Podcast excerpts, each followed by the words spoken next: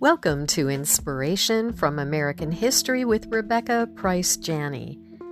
Today's story is about Helen Keller. Helen Adams Keller was born in Tuscumbia, Alabama, to Kate Adams Keller, who came from a well to do family, and Captain Arthur H. Keller. He was a Civil War veteran who became a newspaper editor, then a U.S. Marshal. At the age of 19 months, Helen suffered an illness, possibly scarlet fever, that left her blind, deaf, and mute. The little girl became unmanageable, clawing and kicking at people, engaging in appalling displays of temper. Still, she could communicate by using more than 60 signals for people and things. She pretended, for example, to put on glasses when referring to her father, and swept up her hair for her mother. Shivering meant she wanted ice cream. When Helen was six, her father contacted the inventor Alexander Graham Bell, whose son in law, Michael Anagnos, ran the Perkins Institution for the Blind in Boston. Captain Keller hoped Bell could recommend a teacher for Helen. Anagnos became deeply interested in Helen's case. He sent Annie Sullivan, a 20 year old teacher at Perkins, to Alabama. Helen called the day Miss Sullivan arrived, March 3, 1887, her soul's birthday. Annie spent the rest of her life, nearly 50 years, with Helen. Teacher, as Helen referred to her, showed the girl how to feel objects and connect them with words that Annie spelled on Helen's palm. The six year old also learned to read sentences by touching raised words on cardboard. In addition, Helen started making sentences with a grooved writing board. She would put paper over it then used her forefinger to guide a pencil point along the grooves so the letters came out neatly next to each other. For the next few years, Helen spent her winters at Perkins learning the system of Braille.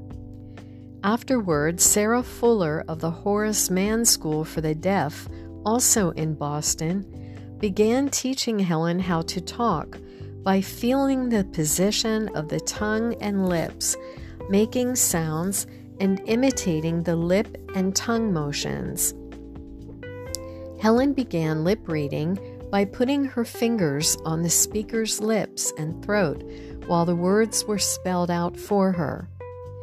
She continued her education at the Wright Humason School for the Deaf in New York when she was 14 then at the Cambridge School for Young Ladies in Massachusetts. Annie Sullivan was her constant companion, and they often had opportunities to meet famous people who had become interested in Helen's miraculous transformation.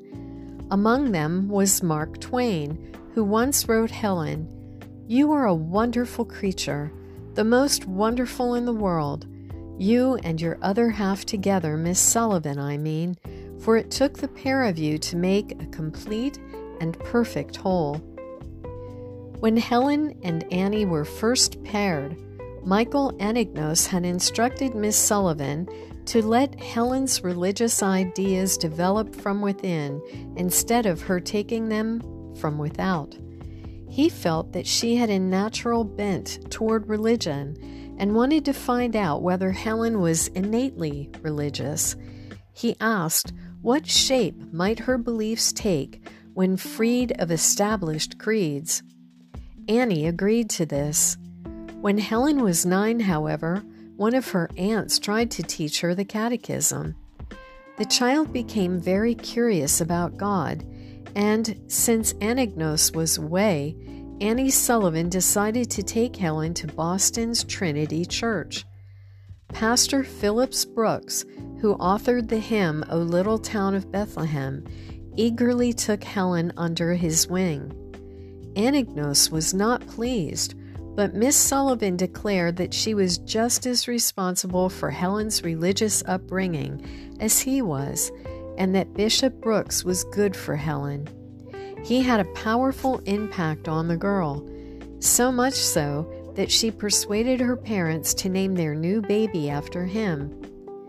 As an adult, Helen remembered how he had sat her on his knees and told her very simply the wonderful story of Jesus Christ. And my eyes, she said, filled with tears, and my heart beat with love for the gentle Nazarene who restored sight to the blind and speech to the mute, who healed the sick, fed the hungry, and turned sorrow into joy.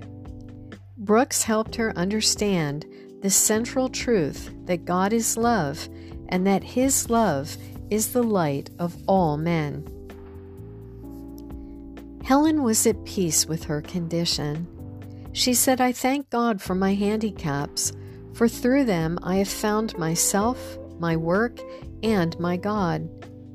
In spite of Helen Keller's physical disadvantages, as a teenager, she still struggled with the same growing up issues as others her age the search for independence and personal identity, the conflict between choosing the best in life over the expedient, or base and arguments with her guardian. Whatever restlessness and struggles challenged the teenage Helen Keller, however, she developed into a brilliant scholar and entered Radcliffe College.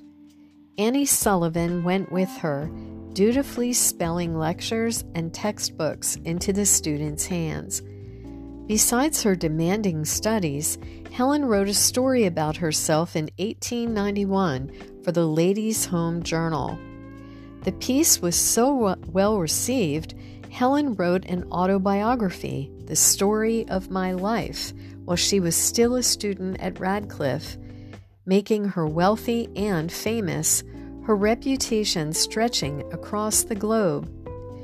Keller was internationally perceived as an extraordinary example of the ability of humans to triumph over difficulties. She graduated from Radcliffe with honors in 1904.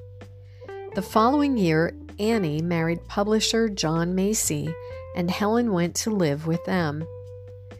With school behind her, she wrote and lectured for a living, becoming a regular contributor to The Century, McClure's, and The Atlantic Monthly, as well as the author of a dozen more books besides her autobiography. She traveled widely for the American Foundation for the Blind and campaigned for various social causes. In 1918, a new motion picture called Deliverance portrayed Helen's struggle to overcome her handicaps. The film was not a success. To earn more money, Helen and Annie developed a vaudeville routine, acting out the incredible story of their meeting and how Annie helped Helen escape her darkness. In 1924, Keller became the American Foundation for the Blind's major advisor. She lobbied Congress for laws favorable to the blind, including the successful Pratt Bill, which established and funded reading services for the visually challenged. Her efforts also helped end the widespread and often senseless institutionalization of the handicapped. She established commissions for the blind in 30 states as well. President Franklin D. Roosevelt, himself handicapped by polio, greatly admired her. He once said, Anything Helen Keller is for, I am for. Annie Sullivan's sight had never been particularly strong, and in the 1930s she actually lost one eye. Since she could no longer help Helen with reading, Secretary Polly Thomson took on that responsibility. Annie did travel with them, however, including a trip to Europe where they met the King and Queen of England as well as other European royalty.